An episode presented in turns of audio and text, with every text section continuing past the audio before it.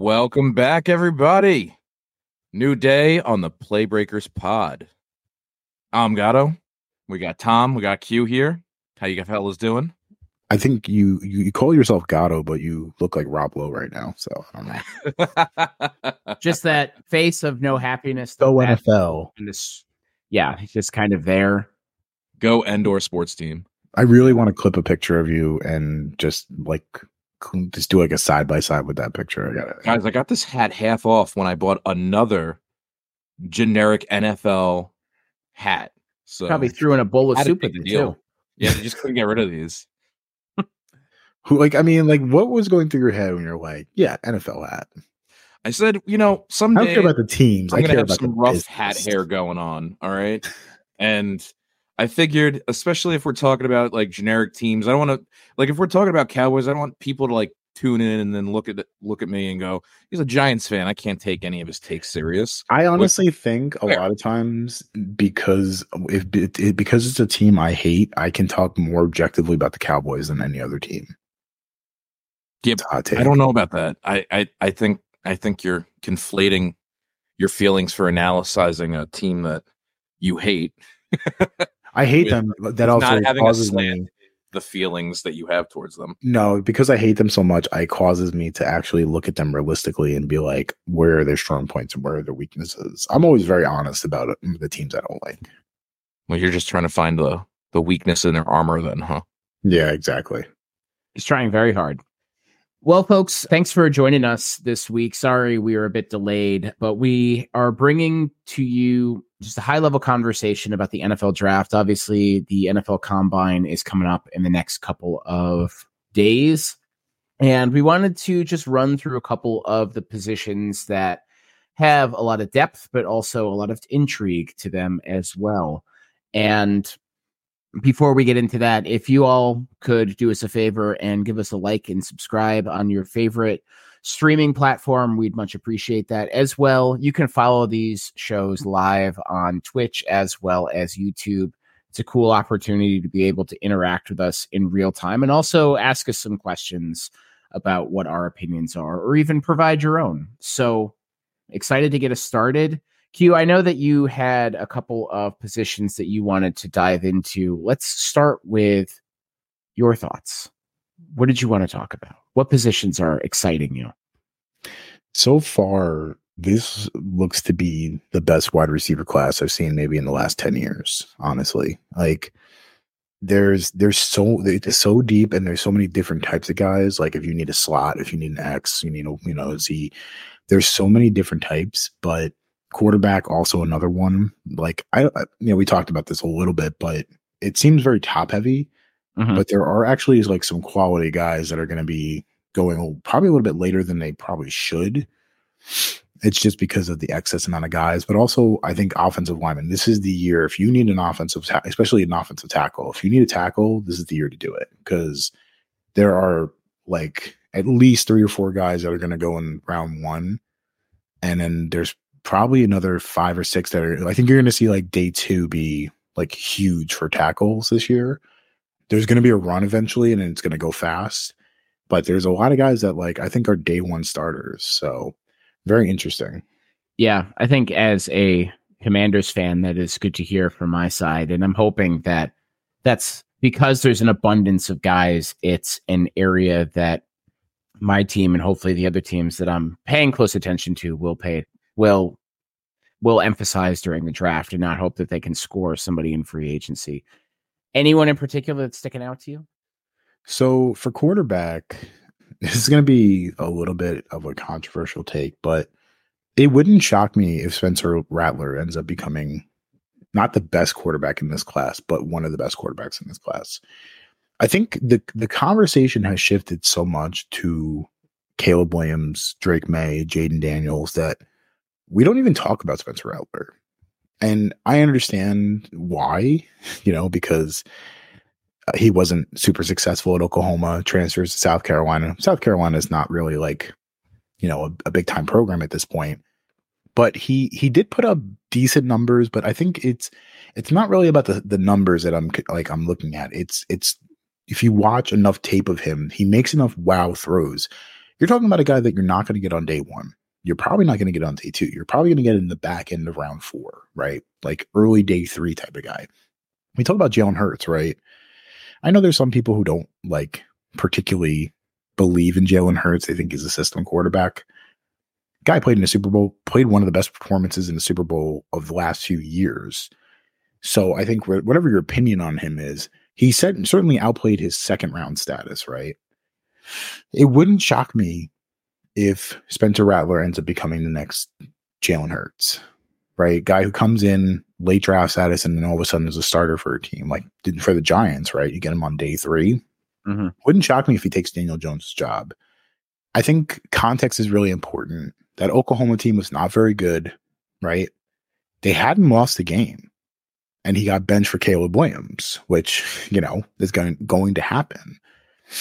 And then he transfers. So, but I think the biggest pro- knock on him has been apparently like he has a bit of like an ego. That's at least what I've heard. So I think that's what has kind of knocked him down. But if these last few years have kind of changed his perspective, could be a real steal. Yeah, I'm, I was very critical of Spencer Rattler while he was at both Oklahoma and South Carolina, just for the reasons that you had mentioned. Didn't seem like to be a big team guy. I also want to preface too that he was a part of that Q B one show on Netflix, and I think that very much colors our impressions of guys. Seemed very much like it was about him, which, yeah. I mean, given the context of a show like that, yeah. But his numbers were not terrible at Oklahoma, and considering the resources that were at South Carolina, he actually played pretty well. And I like guys that play decently on teams with not a lot of talent. I watched him live during that University of Florida game, and he looked pretty good. M V P, M V P of the Senior Bowl, too. Yeah, M V P of the Senior Bowl, a guy who was highly recruited coming out of high school. Unanimous Q B one in twenty nineteen, by the way. Mm-hmm. And yeah. I mean, again, I think because of the fact that Lincoln Riley had produced so many number one picks. He had Baker Mayfield in twenty eighteen, number one pick. He had Kyler Murray back-to-back years, twenty nineteen as the top quarterback. And then you look at his numbers in twenty twenty, and you're like, he's really good. And then all of a sudden, twenty twenty-one, he goes five and oh. But they were just, they were really coming close to losing to, like, not great teams, and he mm-hmm. wasn't performing at a high level. And then Caleb Williams comes in, and, well, you, you know Caleb Williams. He was just destroying people. So he lost his job despite being undefeated at Oklahoma. So, yeah. I think the context there is kind of Jalen Hurts-ish, you know, with Tua and Tagovailoa. So him transferring to South Carolina, the numbers weren't good, but like he did make Xavier Legette, who is one of my favorite receivers in this draft. He did do a lot of good work with him. So I, I just, it just seems to me that I think people are overthinking it a little bit with him. Yeah. Go ahead, I just want to know. My question is, you know, it feels like he's become a big buzz as of late, but he wasn't in this discussion until recently. What's the cause of that? What's behind that? What drove that? Was it just because his Senior Bowl highlight highlighted his performance abilities?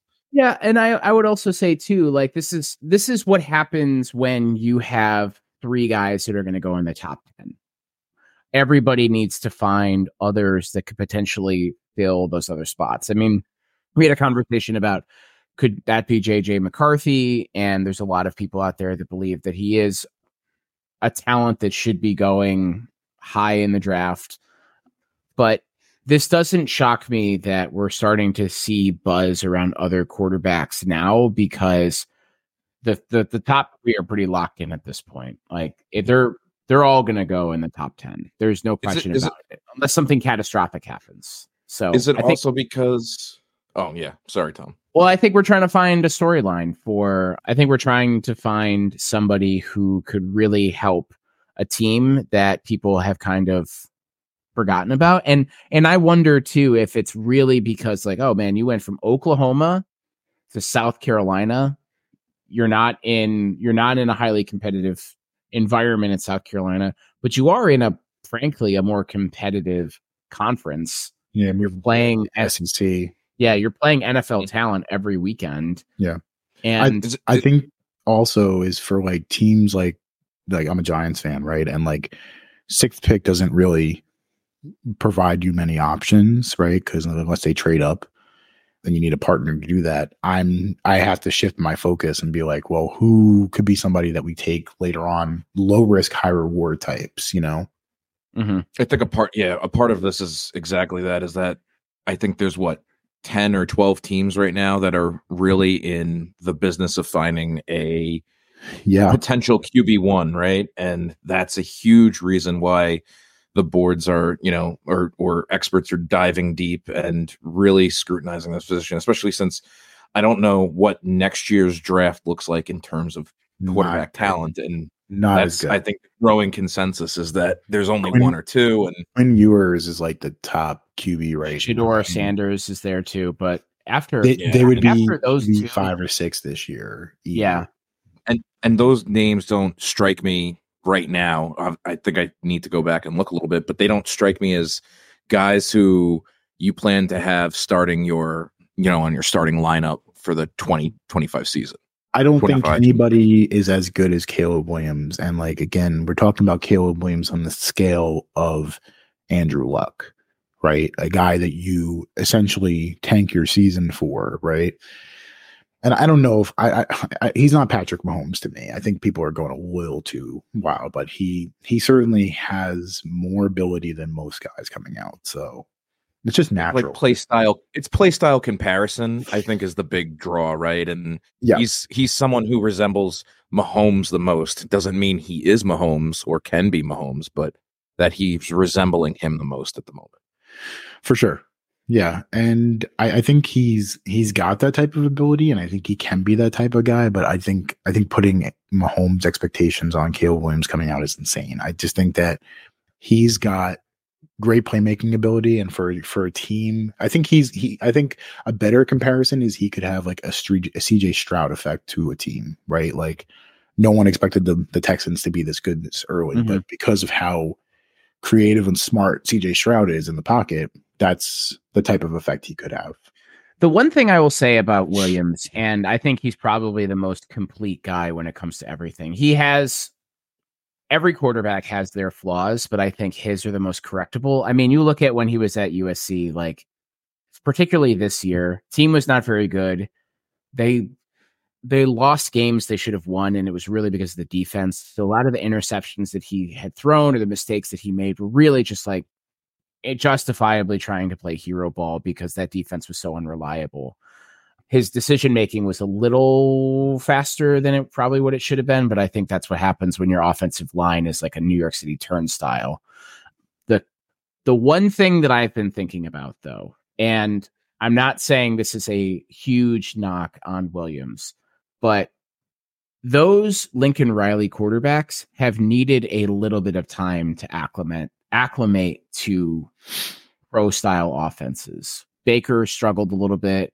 Kyler Murray was able to get rid of, get away with it a little bit, just given he was more mobile than the two of them. Does that bother you at all? Does that make you a little nervous? No, no. And I said it before that I think Jaden Daniels is probably going to have a better rookie season than Caleb Williams will. Like mm-hmm. regardless of wherever they go, it's just because Daniels is a five-year starter. You know, he's been in college for so long. He's seen so many starts.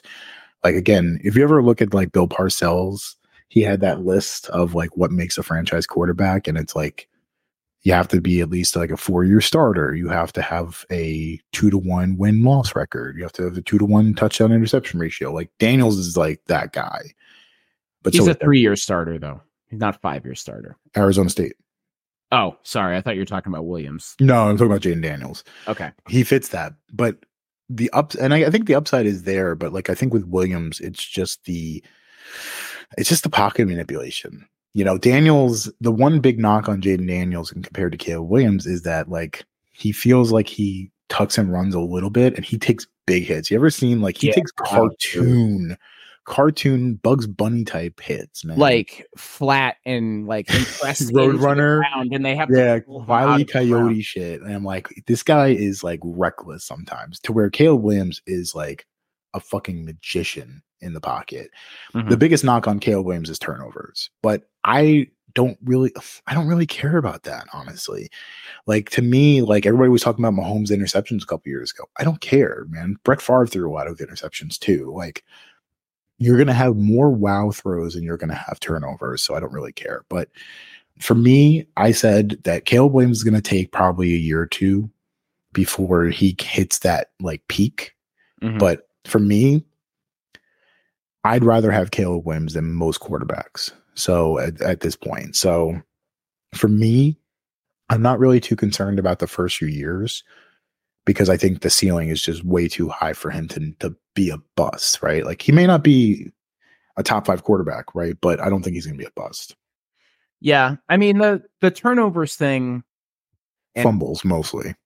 I mean, what quarterback doesn't do that though? And a lot of like, I th- I feel like that is always overemphasized when it comes to guys that are not responsible for running the football all of the time. Like, oh, he fumbles a lot. I'm like, yeah, quarterbacks fucking do that because when you're standing still and somebody who's three hundred pounds hits you, the likelihood of the ball coming out is not as unrealistic as you think. So the way to solve that problem is protect this guy.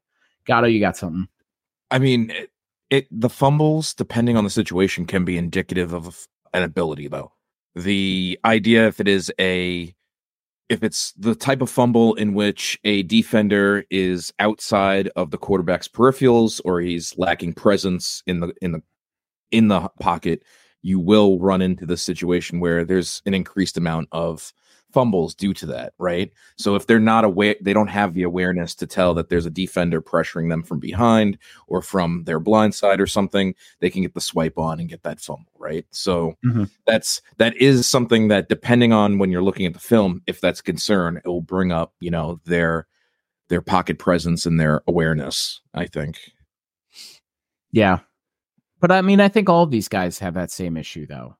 They're developing. And I think Yeah, I, I think that him, Drake May, Jaden or Jaden Daniels, they all have areas of improvement within their game. And the number one thing is always going to be footwork, because footwork is like can solve a lot of problems when it comes to accuracy and being on balance. And then like taking hits, like that's the only one that really concerns me is going to be Jaden Daniels. Like, dude, you got to learn to slide, man, because we've seen we've seen this movie already with R G three, and it does not end well. Um, he's, he's drawing a lot of Lamar Jackson comparisons, and mm-hmm. I don't think it's Lamar slides, man. He gets out of bounds. And yeah, I was gonna say I don't think it's completely crazy because there are a lot of similar elements to their game, but to where he takes a lot of hits, Lamar is just so fucking smooth and like mm-hmm. knows how to avoid those big hits and understands that he like they're similar builds too, like not like kind of scrawny, not really too muscular.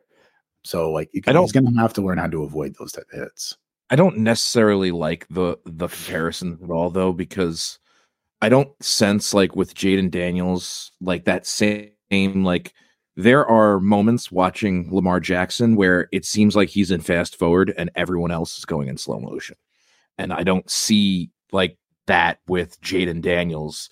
You know, I don't like, again, I think he's a great athlete. He's definitely someone who's got the wheels and can, can run and make, make plays that way with his legs. But I'm with you kind of on this one, Tom. I think the underside thing is a big concern. He has had some, some setbacks with injuries. It's, You know, I think something that the team that employs him on their offense, they need to scheme appropriately for the worry of that risk injury with, with the potential with his play, like play style, you know? Yeah. Going, go ahead. Sorry, going. Yeah, go for it. No, no, it's all you, buddy. Okay.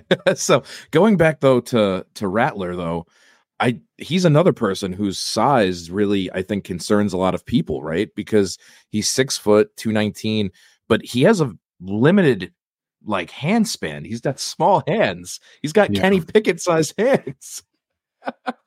Man, are so, we doing the hand thing again? Like I, his Joe arm Burrow, length is, is short too. Burrow, obviously Joe Burrow had eight, but. Joe Burrow had smaller hands. I'm not as concerned with hand size. I mean, I get it. Like Jared Goff too. Like you know, if they're if they're at, below, look at the concern the nine, with Joe Burrow. Joe Burrow's hand literally ended his season this year. His wrist did, not his hand. It, it, it was. It was it. His also, wrist, I want to point out, but it was part of his he couldn't grip attached to his hand. Yes. I also want to point out also, though, is that when it comes to hand size, we really do have to wait for the combine for all that. Like everything is just, it's speculation until we get the official number. I'm not really too concerned with that because, I mean, Rattler has like a crazy arm for, you know, a guy his size. It's very Kyler Murray-ish. And he's again, got good velocity. That's the, that's the difference. But like, I want to talk about Drake May for a minute because Pro Football Focus put out a stat. He had seventy-nine big time throws in his last two years at North Carolina. Since the twenty twenty class, no first round quarterback has had more than fifty-nine.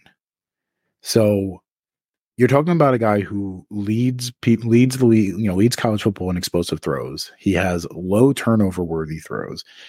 Yet I'm hearing more and more of like potential falling in the draft for him. And I don't, I'm not sure I really understand it because six foot four, two twenty, good movement skills. It's not like a burner or anything.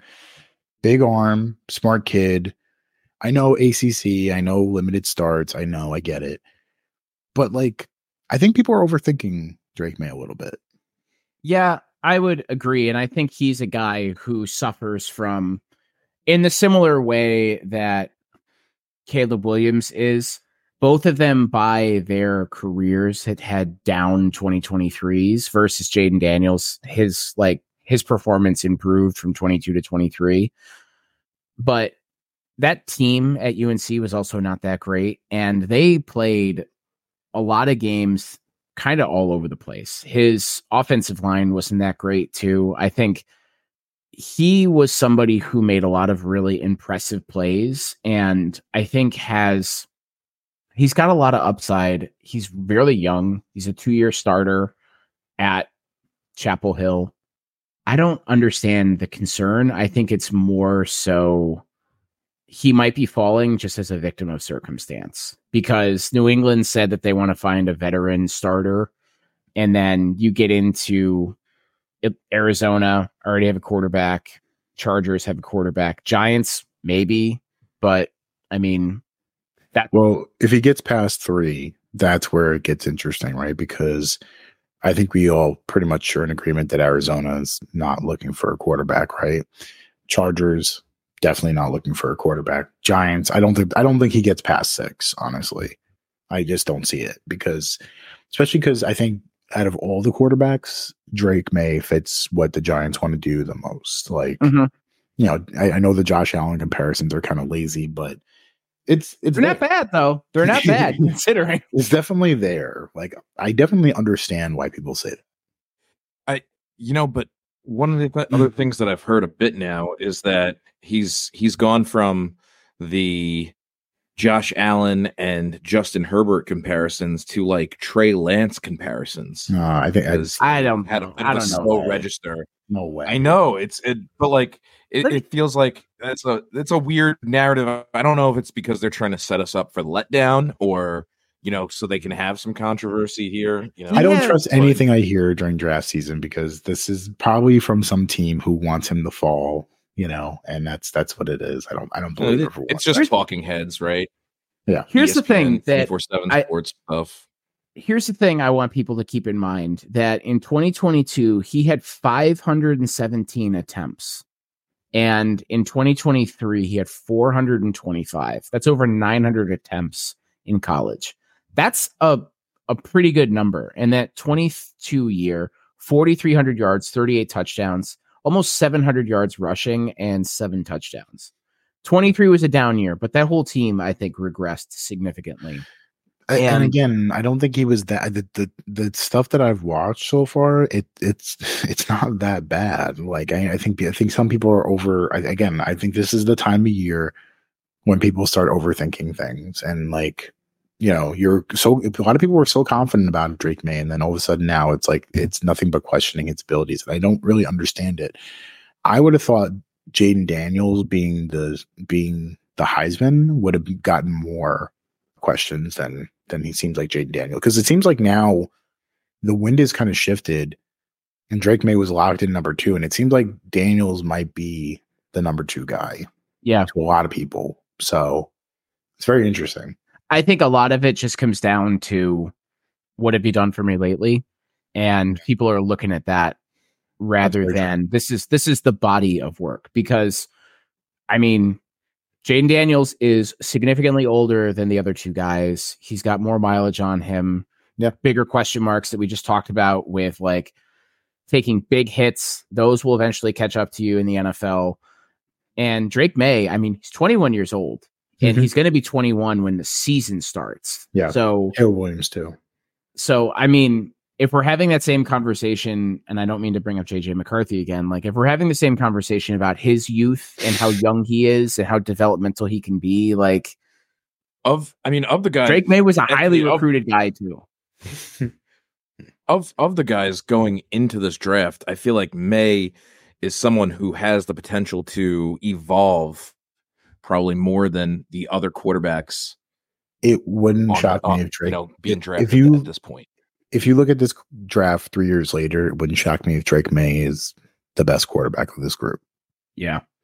Because I just think that his floor, yeah. to I, me, I'm like what, his floor is just so high to me, to where I understand why people are concerned about Caleb Williams. Jaden Daniels concerns me a decent amount, but like I, I just don't see how Drake May, Drake May is not at least an average starter in this league.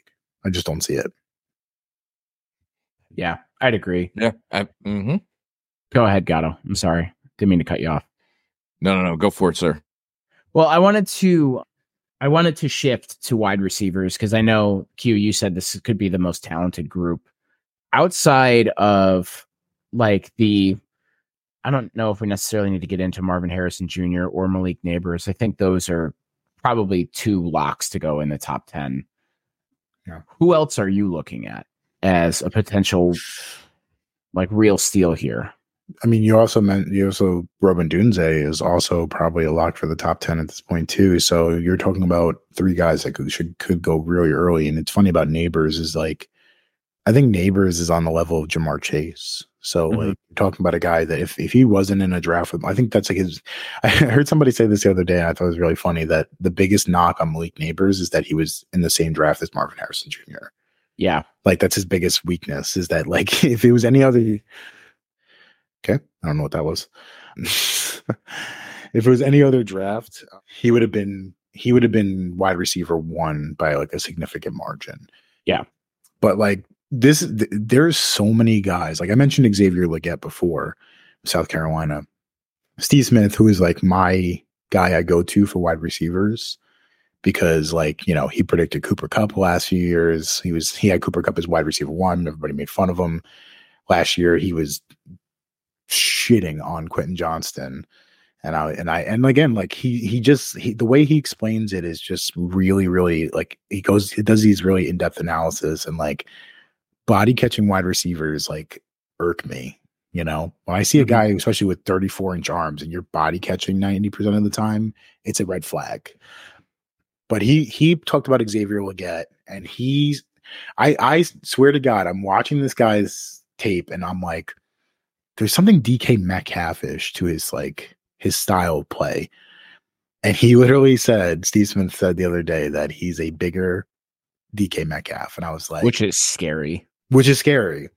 And it's he he's like again catching balls from like there there are times where I saw Xavier again. He might be more dangerous too because of the fact that I'd seen him. I saw this guy at six foot three. Take a crossing route all the way to the house. And he's also got punt return and kick return abilities too. He is, he is a nasty receiver. And I think he's not going to be a guy that goes in round one. Like he's probably going to be a round two, round three guy. I think people are going to, again, it's going to be D K Metcalf all over again. People are going to overthink it. I think he's going to put up big numbers at the combine.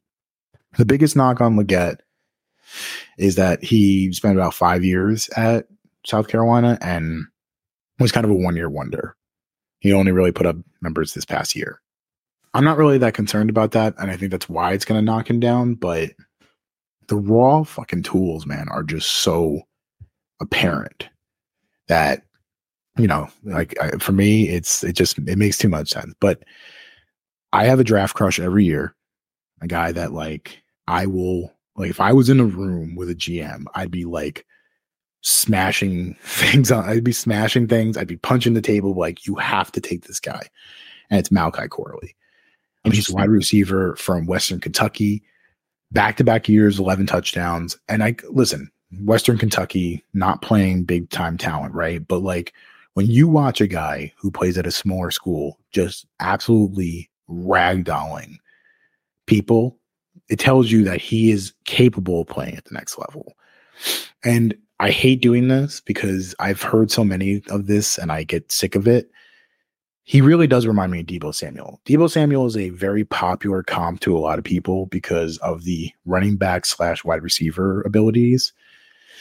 And I get tired of it because it was thrown out so many different times that so many different dudes who were not very good that like it gets tiresome of hearing it. But I'm going to say Corley has that ability. It's that weird low center of gravity type running, you know, to where it's like they look like they're running on skates. You know, they look like they're skating rather than actually running on a football field. Yeah. It's just so fucking smooth. And like his ability to literally stiff arm people into the ground is crazy. I think he's going to test out well. He's five eleven, two hundred pounds. You're not worried about size. He's got speed for days. I was really in on Tank Dell last year, and he ended up being exactly what I thought he was going to be. I think Corley's going to be another one of those guys who probably goes on day two, who year one is going to be a big time item for a team that takes him. Hmm. Yeah. Gatto, any thoughts? I mean, Steve Smith delivers, right? Like, if yeah. there's somebody that knows wide receivers, it's him. And, and Q, I think you did a great job of covering both of these highlights from his his big board. One other person I'd like to just mention in there is another Xavier, Xavier Worthy, who has been drawn a comparison with Tank Dell. So that's another name I think we should be looking for in this upcoming draft and seeing where he lands, because could you imagine if he ends up on like Houston? What's so like, funny about Worthy too is that Worthy's not even the most talked about guy on Texas. It's uh, Adonai Mitchell. And the fact that, like, I think Worthy might be actually better than him, too. Yeah, that's the guy from Texas, right? Mm-hmm. Yeah. Yeah. I think he actually might be even better than Mitchell is, which is so funny because, like, so many people are just talking about Mitchell, you know, from Texas. I, I do like Ad Mitchell, too, though. Just the way yeah. he kind of plays. And I think he'll be an excellent addition on a lot of teams. So I don't, I don't, I think, I think maybe there's a little bit of versatility that might be why he gets, he gets the nod first. But again, I think, you know, both guys are going to be solid picks, right? You're not going to be disappointed if you take either of them. No, for sure. There's so many, it's so weird about this year because there's so many of these guys that are like two wide receivers from the same school who are both like really big prospects, because you like with L S U, they have Neighbors and Brian Thomas Junior Texas, you have Worthy and Mitchell. Like, it just seems like there's a lot of like two school guys that are just Washington has another yeah. guy that could be a borderline yeah. first rounder too. Yeah, you got Odunze, and I uh, the other name is escaping me. I'm gonna look it up. He's, I just saw it. Uh, I was actually gonna like watch a lot of his stuff because Steve Smith actually said that he likes him better than Odunze, which is so funny. Ja'Lynn Polk. Polk, that's the one. I knew it was some name like that. Polk, yeah, Polk is, he actually said he likes Polk a little bit better than Odunze, which is kind of crazy. To me, Odunze, man, like, I don't know, man. He, his floor is so high to me. Like, I think that Neighbors has a chance of busting, but it's all going to be about where he ends up going because he is so talented, but like, it seems like a lot of his stuff is really based on speed, to where Odunze is just like, it's the route running is just insane. He reminds me of Hopkins. Very much reminds me of DeAndre Hopkins. Big body guy. Just, man, he is just like, I, I, I just think that he fits any N F L scheme. It doesn't matter where he goes. He's going to be a star. Yeah. But there's a lot of guys that I like at wide receiver. Like, I mean, you talk about Troy Franklin. You talk about Conkey from Georgia. Keon There's Coleman so is a big one on my list too. Yeah, I gotta stop you. With I, you don't yeah, like I him? Like you guys no. don't like him? Don't like no. him. Really? The reason because, why because of his lateral abilities. He's just no, he's the, the he can't separate body people. Yeah, here's the thing: is that he he reminds me of Kelvin Benjamin in yeah. the worst ways. Yeah, another Florida State guy who's big and like did not put up like super impressive numbers while he was there, but everyone said, "Wow, man, the talent is there. He'll definitely grow and develop." And then he ended up just like being a run of the mill, like eight hundred yards a year kind of guy, but he was six five. Keon Coleman is the most Baltimore Ravens receiver I've ever seen in my life. Like a guy who cannot fucking separate for shit. He's a fifty-fifty guy and literally is just getting like, can't run past anybody. No, I'm, I'm not interested in Keon Coleman at all.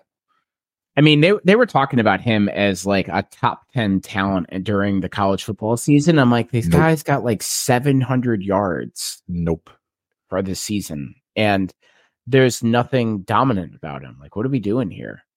There was a name that I am interested in, and it's a little bit further down in the draft. It's probably like a late day two, day can, three can guy. I, is a wide receiver? Yeah. Can I guess? Sure.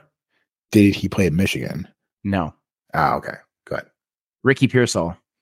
Ooh, okay. So I like him because that guy just makes big time catches in big time moments. And the numbers not really there in terms of like dominance, but I think he could be a guy that can find a place on a N F L roster and be a, a pretty good contributor. Like definitely going to be a slot, definitely a slot guy, somebody who's going to use his speed and versatility to make plays. Yeah. But zone coverage killer. Yeah, he's a zone coverage killer. Yeah, mm-hmm. he can. I like him a lot. He and he's just a generally like a smarter player too. And I, you know, he's got speed, but he doesn't have size necessarily, and he's not as talented as some of the other guys that we were talking about. Certainly not some of the other guys that we were talking about. But I mean, you need ballers like that on teams. I think you can say the same thing about Roman Wilson. That's why I thought. That's that's what I thought you were talking about from Michigan. He's. He's a freak athlete, and like you know, for McCarthy, like he again giving McCarthy credit, he was able to throw him open, and like because there was like a lot, like again, Michigan's offense. I think people really don't understand how slow that fucking offense is. It is it's retirement home level. It, it it is so fucking slow. It does not provide you abilities to be like really like express yourself athletically, and Roman Wilson was still able to do that. Mm-hmm. He is he is a really interesting dude. He's going to be I like again, I don't like to use too many comparisons just because like I feel like it's kind of lazy, but like I think it does help though for people who are like trying to, you know, get an idea of like what can I expect from this type of guy? Tyler Lockett-ish. Mm-hmm. Like if you're thinking about a receiver, like he reminds me kind of like of Tyler Lockett. So like just really steady. He's going to be a quarterback's best friend at the next level. And he's going to go on day two, maybe day three. So, yeah, I'm looking at this Sports Illustrated mock draft, and they have him within the top one hundred players pick. Makes sense. So, yeah, I think I think probably on the borderline of day day two, day three. It makes sense. Yeah. But again, like these are guys that we're talking about, two guys that did not necessarily play in the most high octane offenses in college football. Nope. But still found ways to impress people. And I was just looking that Roman Wilson ran a four three seven in he's, twenty nineteen. He's, he's going to kill the combine. Yeah, he's got a little speed on him. He he's stronger than people give him credit for. He's faster than people think he think he is. And I think again, because of the fact that he played in that offense, it did not highlight his abilities. He's going to be a guy who goes up on the next level, and he's going to be way better than people expect him to be. There's a lot. I mean, again, like that's like wide receiver twelve or thirteen, you know, like this is like how deep this is. And then there's the guys like Luke McCaffrey, you know, like, you know, just because of the name brand to it, like that's going to, it's going to interest some people. This is, it's just such a Javon Baker from U C F. I love, there's just so many guys that I'm looking at and I'm like, these, these look like potential at worst wide receiver two, wide receiver threes. That like you're gonna be able to get, and I, that's why that's like the tough part. Like I, I, you know, I don't know how you feel about this, Gatto, but like if we don't get a quarterback at six, you know, if the Giants don't get a quarterback at six, like they're most likely gonna take Neighbors or Odunze, which is great. But like at the same time, it's like man, like this is such a deep class that it feels like taking a receiver at six. It's just like ugh, I don't know, but It, there almost seems like a part of me that's that's like, well, maybe this is the year we do go an offensive lineman if we can't get our hands on a quarterback. There's that too. Well, this is I, the I year just... to uh, yeah. This is this is the year to take an offensive lineman too, because there are so many guys. That's another one of their strong suits. This is this is why I like this draft a lot, because last year it was running backs and tight ends that were probably the deepest, and like, who gives a shit about that? We want quarterbacks, we want skill position players, we want, you know, offensive linemen. Like, that's what we want. So, like, it's it's mm-hmm. really really interesting. Tom, do you have like a favorite offensive lineman that you've looked at so far? I mean, I really liked the guy from Penn State, Olu Fashanu. Yeah, I just. There's something about Penn State that gives me a sense of comfort when it comes to like guys with their hands in the dirt. You know what I mean? Like, it's offensive so linemen, defensive linemen. Like, if they come from Penn State, I'm like, all right, yeah, not, I'm not like torn up about that. But I'm that know, way with Iowa and Wisconsin. Yeah, I mean, with those teams, he kind of has to be. It's, it's like, you could tell me he's like, he's five foot ten and he's two hundred pounds playing tackle, and I'm like, no, no, thank you. Well, he played at Iowa. Oh, all right. Yeah. Oh, man. Maybe. I don't know. Maybe, like, maybe take a shot. Like, I do you have tape on him? Like, I want to see it. Like, it's going to make me act up. And then, you, and then you watch him and he's just mauling three hundred pound dudes. And it's like, what the, f- how do they do it? Yeah. I think Notre Dame, like, too, also. Notre yeah. Dame and also. I was looking at Joe Alt, too. And I think I just need to mm. get past my anti Notre Dame him. stance on everything. I'm not into not Joe into. Alt. You don't like him? No. You know why? Interesting. He reminds me of somebody. When I was watching a lot of his stuff, I was like, oh, you remind me of somebody. If you're, I mean, you know who I'm going to say. I, I'm trying to think of like bad Giants tackles. Eric Flowers. Eric Flowers. No, not yeah, that bad. That's the first name that comes to mind. Relax. Relax, guys. Yeah, no, he reminds me of, he reminds me of Evan Neal. Ooh. Very top heavy. Okay. Very top heavy. Plays like he's more technical though, and that's the one thing that I think he's going to be good. He is he is a technician, but there are many times where I, I see him getting kind of like flat-footed and like kind of leaning, and like you can't do that at the next level. But and also I think his height, he's really like his six foot eight frame is going to like work against him in some ways too. Mm-hmm. Like there's there's sometimes there's like too tall for offensive tackles. I think I like Fashanu a little bit better. I just think he's more, I think he's just more steady than a guy like Joel, but I understand why why people are coveting Alt more. But I also think, I can't pronounce his name from, he's, a, he's an Oregon State kid. Oh, to, uh, Telly Swaga? Swaga, yeah. He is fucking nasty. Like, mm-hmm. That is a guy that I'm like looking at him. I'm like, man, you put him, even if you move him to guard, which I don't think you have to, he is a fucking mauler. He's, he's slightly smaller, but yeah, I I would say I, I would take him. I would take him or J C Latham or Amarius Mims, I think, over Joe Holt. In, in I ways. I would say if we're if we're having to choose, I'm gonna go with Mims from Georgia. I just yeah. there's something about very athletic. There's, yeah, well, there's, there's something about those guys too. Yeah. Like, I feel yeah. good having a guy from Georgia on this team. That's why, like, I wasn't the biggest Andrew Thomas fan coming out. I'll admit it. Like, I was wrong about him, but like, there was a certain comfort of like, oh, he's he's from Georgia. Like, okay, mm-hmm. like you know, there there's a feeling. But the the knock on, I think the thing with Mims is that's interesting is because more likely the only really knock on him is that there's just not a lot of tape on him. Like, he didn't play that much.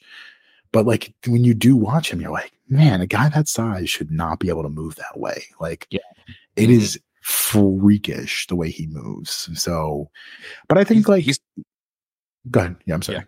I was gonna say, it, like, as looking looking for ways to improve the Giants for the twenty for twenty twenty-four, Mims yeah. makes a compelling case if we're sticking with Jones, right?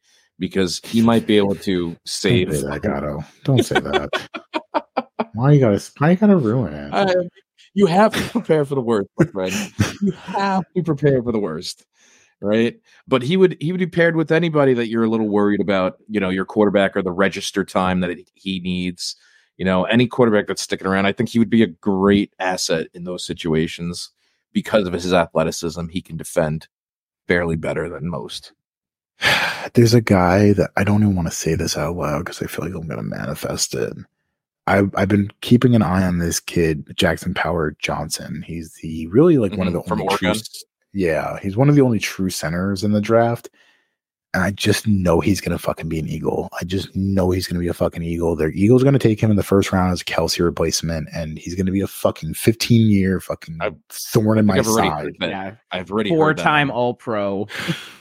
I, I just I, I I was watching him, and I'm like, he's going to be a fucking Eagle. I know he's going to be an Eagle, and he's going to fucking torture me for the next ten years. Like I just I already see it fucking happening. But if you're looking for a guy, though, that, like, is really, like, I think underrated and not really getting the credit I think he deserves is Troy Fattanu from Washington. Mm-hmm. Yeah. I think they're going to move him inside. Right? Mm-hmm. What was that? He's, yeah. He's a little I think, small. Right? Um, I guess I in... three hundred. He's, he's like six foot four. Oh, he's not that small.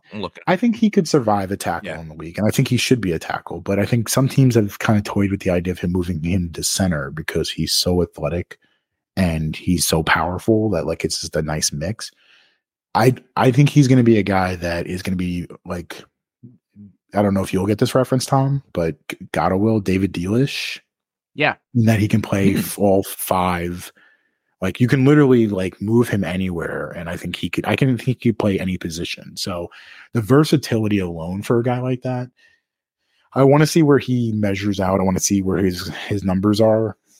But the the like, I saw him chop block a dude into the next fucking century, and it was just filthy. He was like a projectile missile. Like, like guys that, like, I don't care how, like, he's six foot four. You shouldn't be able to move like that at six foot four. Like, you shouldn't be able to do what he's doing. So mm-hmm. there's there's just a lot of really intriguing dudes, man. I think there's a lot of the some of the energy around Washington has cooled just from that national championship game. So people are like, eh, are these guys that good? I'm like, yeah, they're that good. Like, they're they're pretty solid players, and I think they all have the talent to be long-term players in the N F L. I agree. There's a, there's another guy that I really love, and he's not going to fit everybody. But, like, if you if you run, like, a zone block type of a scheme, like a power gap type of scheme, mm-hmm. uh, Cooper Beebe from Kansas State, that dude is a just like just a murderer. Like like dude, like vice grip hands, mauler, and like he's not the fastest footed dude. So, like, you know, pass protection may not be his strong suit. If he's a forty-niner, like, that is scary. Like yeah. him on the forty-niners offensive line, him on a Ravens offensive line, like, scares me because, like, he's just reminds me, again, if we're going to play comparisons, Kevin Zeitler ish, you know, like, he's going to be a guy who probably plays thirteen, fourteen years at a high level. He he's a he's a fun watch. If you want to watch, like, a really fun offensive line tape, watch Cooper Bebe. He's he's very interesting. Yeah, so I think this is just a good draft in general, and yep. I think it's definitely going to be exciting to see how some of these guys play out. I mean, we haven't even gotten into any of the edge rushers that are living in the first round or the cornerbacks and secondary guys. There are some absolute elite level players. And I'm I'm wondering too, like, I think my my interest this year is there's a lot of guys who have moved around teams, and they've done they've gone through the transfer portal a couple of times, or at least once. And this is we're starting to phase out some of the COVID year guys with, you know, five plus years of service time in college football. Do do any of you have any concerns about drafting those older players as the trade-off? Like, they have more experience. Like, what are you more concerned about? Would you want guys with more experience, or are you concerned about, like, the amount of miles that they have on their knees and their legs and their back? I do think, like, the fact that the guy these guys stuck around a little bit longer has really been detrimental to them. But I don't know if that necessarily correlates to how they'll actually perform upon entering the N F L, because like not every player has, you know, the same kind of career lifetime lifespan in the N F L. Right. And some are more adept. I don't know how much we can say, yeah, they put on an extra, you know, fifteen thousand miles onto, onto their bodies. And therefore, you know, we, we should instantly write them off, because what you might get still from someone who, who has that experience is someone who's a little bit easier to train, and you might get a better product early on versus a longer lasting product later. Right. So yeah. there's, there's things like that, that should be considered. And, and I feel like a lot of them are actually seeing that this has become a detriment, making those decisions and sticking around longer, because I think they're they've fallen in the general draft conversation. That doesn't mean they will come draft day. In fact, I feel like this added a whole different dimension into how dra- the draft is is going to go down, right? So what's your takes? I've been called an ageist before because I don't... But but not for the, these reasons. Yeah. So I've I, I don't like taking you love guys. Old people. Yeah, no, I don't. I, I honestly don't. I actually don't like taking guys that are like twenty-four and above, because the, I, I I look at it from a pure numbers perspective, is that like the like chances of those guys hitting are very, very small. But again, context is important, right? Because there's usually a reason why they're twenty-four entering the N F L, right? It's either because mm-hmm. they weren't good enough, right? Like Kenny Pickett, right? Why was he twenty-four entering the league? You look at the last few years of his performance, he wasn't very good. He had a, a one-to-one touchdown and interception ratio. Or you've had a lot of injuries, right? But I do think that you have to also keep in mind that there are some guys that are not old, but have a lot of tr- like wear and tear. Like Braylon Allen is a good example of this. He played at Wisconsin, running back, right? Running back, you want to always look at their career amount of attempts, right? Because like if they, he's had almost six hundred rushing attempts in three years. So he's only. Where did you go to school again? Wisconsin? Wisconsin. Yeah. That tracks. All of those Wisconsin guys have like a zillion carries by the time. Like Monty Ball was. Like Monty yeah. Ball was dead by the time that he came into the league. That's why I'm surprised Jonathan Taylor is like still going. That's true. Yeah. Cause like, it's, it's like they, he was running to the ground. He had almost like a thousand career carries before he even got in the N F L, but like, he's only twenty years old, but like, he's already had over six hundred career carries. So it's like, they got to keep that in mind. But like, for me, it's only because like, typically those guys are usually either injury prone, have had a lot of injuries, or they're just like, you look at their years and you're like, yeah, it wasn't really good until his last year. So that that's always what worries me. When you're like twenty, twenty-one, there's a reason, right? You're, you're out in the draft because of the fact that you've had a good season. You've had two or three years consistently and it played really well. So I'm not ever going to write somebody off, but like it certainly will catch my eye if they're a little bit older. But this is a really uh, interesting um, draft. I just, yeah, I, I feel like we we're looking at, at this year is just, there's so much opportunity. I think it is a big part of it too, becomes that there's a lot more guys now being forced kind of to, to go out and draft too, right? They've reached the maximum that they can be in college. So we have people offloading or players offloading into this draft, and there it could it could ultimately mean that there's going to be a lot of guys that fall so far under the radar but end up big on a team as an undrafted as undrafted talent. So it's I kind of look forward to getting yeah. surprised somewhere later down the line. Unfortunately, it's probably going to be those bad surprises where it ends up being like a Again, the Eagles finding some some gem later on. I really do. I really do love that, though, is that like there are always these like that's always going to happen in a very deep draft. Is that like typically you'll find guys that probably would have been drafted any other year that don't get drafted, and so you do find a lot of good gems there. Mm. But yeah, it's. I think the, I think the reality here is that. Like you really like want to find like if, you know, for us as Giants fans, right, it's all about finding the value, because again, like I said, this is a really deep wide receiver class. It's a really deep offensive lineman class. So you don't want to like overdraft at certain positions, especially if it's like a need position. But mm-hmm. like, I think what people also need to realize is that like in these type of drafts, usually there's like a run that starts. And like, if you don't catch the run, mm-hmm. you're going to be left out in the cold. Yeah. Yeah. I mean, we, we saw that, was it last year with, or no, two years ago, tight we ends. saw that with wide tight ends, wide receivers the year before that.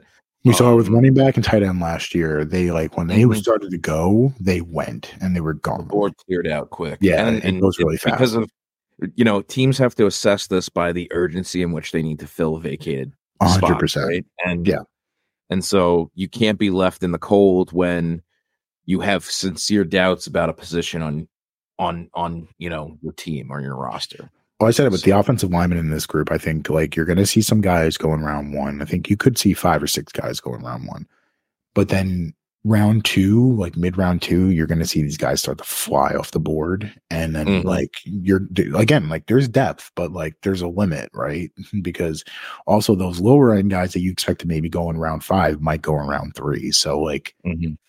It's a, it's a, it's that always that like internal struggle of like not wanting to overdraft a guy, but like at the same time, like if you don't take him, like there's nothing left. So, yeah, for sure. And, and so like, I know we've, you know, we're coming up on an hour here, but I do want to just briefly go in, guys, is there, because we've talked about offense quite a bit here and offensive positions, are there some defensive players that are really catching your eyes? We don't have to go position by position in these comparisons. Just a quick, you know, who who is it you're really interested in? Who are you really liking in this upcoming draft? Sorry, muted. You're still muted, Tom. I, I had this pulled up and then I lost it. So, oh, you know. I, I like to pay attention to the guys on the defensive line because I feel like being able to find like really quality players can be hard. I really like Byron Murphy from Texas. I don't, there's something about how that defense played this year that it was different than the Texas teams of the past where like in the mid two thousands, like that Vince Young era and before, their defense was just loaded with dudes. And they kind of went away from that for a long time. And the team stunk for a long time too. But he is one that I just, given like his strength in the position that he plays, I think he can do a lot of like, there's this guy he plays shit. He plays for the Eagles. Can't remember his name. Been in the league for about a zillion years. Fletcher. Fletcher Cox. Fletcher yeah. Cox, yeah. He reminds me a lot of him. Yeah. Murphy, again, like everyone's going to make the Aaron Donald comparisons, right? Because like any guy that's like six foot one, three hundred pounds, he's, he's, he is a disruptor. For again, like don't worry about his size. Like it's, it's one of those guys, again, like last year, Tampa Bay Bucks took that defensive lineman. His name's going to escape me. Hold on. There was the kid from Pitt. It literally like Aaron Donald. Like the Aaron Donald two point oh kid. Yeah. As you can see.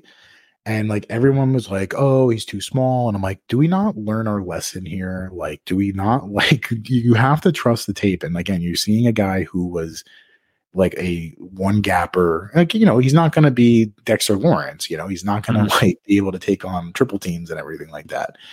But if you put him in a position where he ultimately can like just kind of one gap and attack, you know, like it, it's, he will do what you need him to do. And Canty, who, you know, he had four sacks this in rookie season, not bad for a rookie defensive tackle, but also when you take into account that he was a terror in the playoffs. So he looked really good. For me, oh, man, this is a tough one because I hated his dad growing up. I but think I know who you're talking about. I think you know who I'm talking about too. Jeremiah Trotter Junior Yeah. Is he is just nasty. And you know, played for Clemson. He's he's mm. gonna test out really well. I think he'll test out better than his dad did. Four-star recruit coming out. He is just a he's got that dog in him, you know, and like for like linebacker nowadays, like I know off ball linebacker has been kind of like a hot button. Like when the Lions took that linebacker in the first round, like this past year, I, I understand that it's a position that like a lot of people don't feel like you need to invest the first round talent in. And I don't think Trotter is necessarily going to be a first round talent, but he like, if you do get a good one, there, like it, it really is worth its weight in gold. He he has an ability to not only play coverage but also to be able to attack the middle of the defense. Like he's going he's going to be like sometimes I like I don't really like the Nepo kids in the N F L, but like he's gonna be he's gonna be a good one. I think, and also he might be like a round two, round three guy. Can I say though that particularly with the position that Jeremiah Trotter Junior is going to play in the N F L. And you said, too, like, there's been a de-emphasizing on the linebacker position over the last maybe, sure. like, five, six years or so. Yeah. You don't realize you need one until you absolutely don't have one. I know. And I know. every, like, during the dark times of the N F L season when it was all hope was lost in Washington, every person that I follow on Twitter would be posting, like, this is my projected mock draft. And it would be like Drake May, Caleb Williams. And then like second pick is Jeremiah Trotter Junior Yep. Like I think people, I think people are high on him because of his pedigree, but also where he played too. Like they, like they, he was a staple at Clemson. And I think he'll go, he might be an end of the first round guy because people trust the product with him. For sure. I also think another guy that I've been kind of keeping an eye on that he actually doesn't get as much buzz as his teammate, maybe because his teammate has a fucking awesome name, is Terrion Arnold from Alabama, the corner. Mm-hmm. Kool-Aid McKinstry obviously gets a lot of the buzz, but like he, he's got real potential lockdown. Like I, I, I think he's going to be a guy. I wouldn't be shocked if after the combine is over and people start actually really digging into the tape, it wouldn't be surprising if Arnold ends up in the top ten. Yeah. And like also only being twenty years old, he has got really impressive skills and like his, he's very technical, his man coverage abilities. Again, I love Alabama players just in general, but like he, he's really, really interesting. Can I get your guys' opinion on Hubert Dijon from Iowa? Like we got one, guys. Yeah, we have. We got one. We have a player. we I got mean, one, guys. For for everything that Iowa is not, defense is what it is, and yeah. I I am really intrigued by him. I'm on a website where they have him rated as the number one D B prospect in the draft. Mm-hmm. Behind him is Nate Wiggins, not too far away. Kool-Aid after that, Terrion Arnold right after that. But are we okay with a cornerback having projected four or five speed in the N F L today? I don't know if this guy is going to stick around too long at cornerback. I, I don't think he's a four or five guy. Really? I don't. No, I don't think so. It's sad because he's not going to be able to perform at the combine because he's still recovering from an injury. I think he's going to, I think he tests out way better than a four or five. Yeah. But to say that, yes, I think it depends on what type of scheme you run. If you're playing, if you're a zone, a primary zone team, I think you can survive. Like Richard Sherman survived in that like zone type defense. And he was a four, six guy. He wasn't like a four or five guy. So I just think that it's it's about where, but like he's, man, I've only watched a little bit of him, and he is he's really really tough kid, and I wouldn't it wouldn't shock me if he he's even with the injury and not going to test out that much. It wouldn't still wouldn't shock me if he's like a mid first round pick. Just I get a of, lot of Christian Gonzalez vibes from him. It's a good again zone corner type, yeah, and, and it's. Yeah, I think that's a very apt comparison. Yeah. Gatto, anybody that you're looking at? I really like Chris Jenkins out of mm, another another Nepo kid. Nepo kid. Yep. I know. Yeah, I mean, I'm, I mean, I'm, I'm obviously I'm obviously joking because he Chris Chris Jenkins is a is a stud. I don't care who yeah, I don't care he, who his dad is, his he's a stud. But um, yeah, he he's just and he's a physical freak. I mean, he he has the size. I I mean, he he needs, I think he's has a little bit of issue as a pass rusher, but as a run stopper, I think he's going to make a great addition for a team like the Bills, who really are down in that position, and they, they're going to need some help there. You know, it, it just all around, I think he's tremendous. Obviously, yeah, he's got the pedigree. So, you know, we kind of know that, that the product he's going to put out is probably going to be pretty good. So I, I look forward to seeing where he lands and what he ends up doing.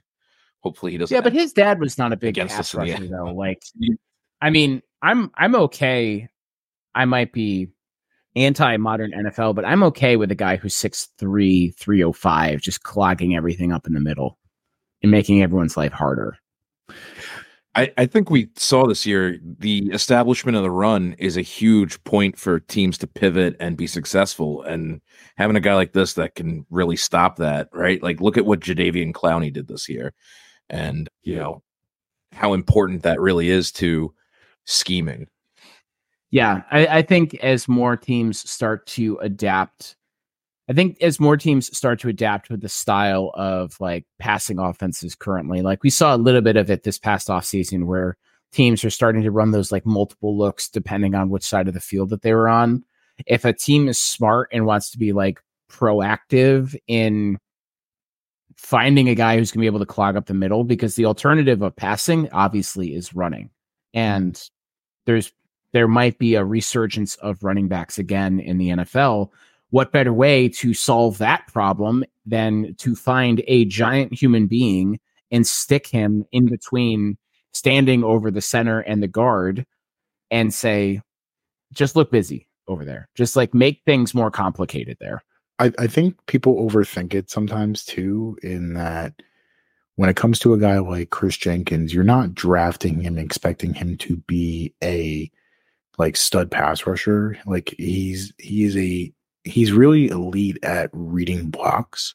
Mm-hmm. So it's more of like in that run defense, like not being fooled by and like keep maintaining gap integrity, obviously, but also understanding like how to move in a way that like doesn't allow an offensive lineman to get ahead of you.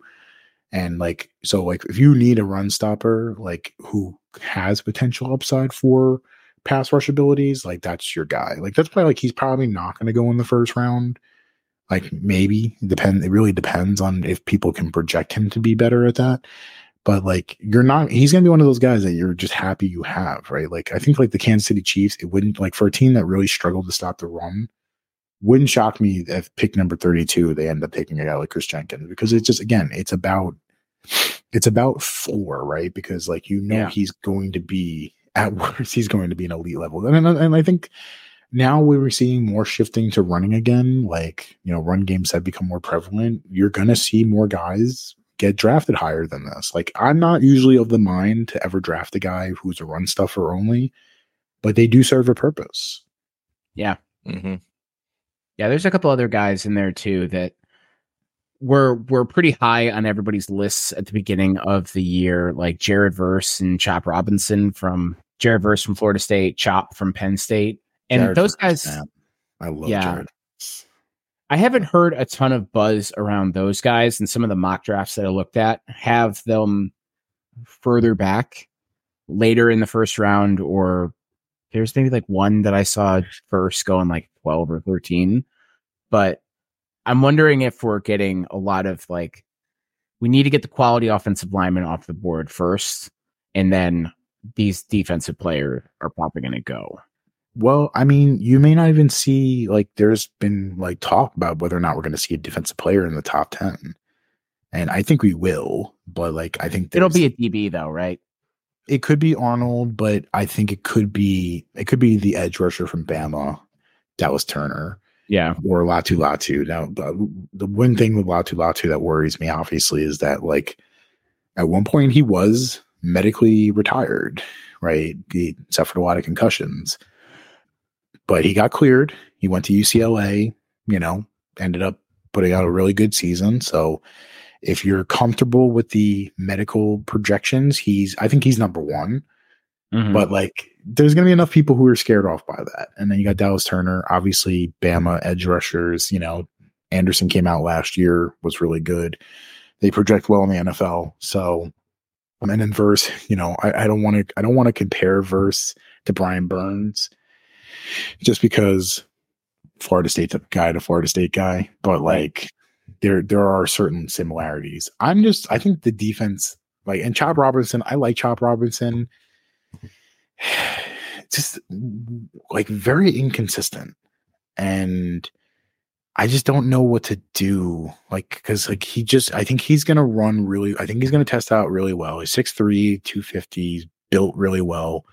I think he's gonna run a good forty. I think he's gonna hit a good three cone, and like all those things are gonna match up. But like sometimes it worries me when a guy like that. So I don't, I don't know. Like it just, and he's also a little stiff. Not a not a ton of like pass rush moves that I saw. Like I just, he just worries me a little bit.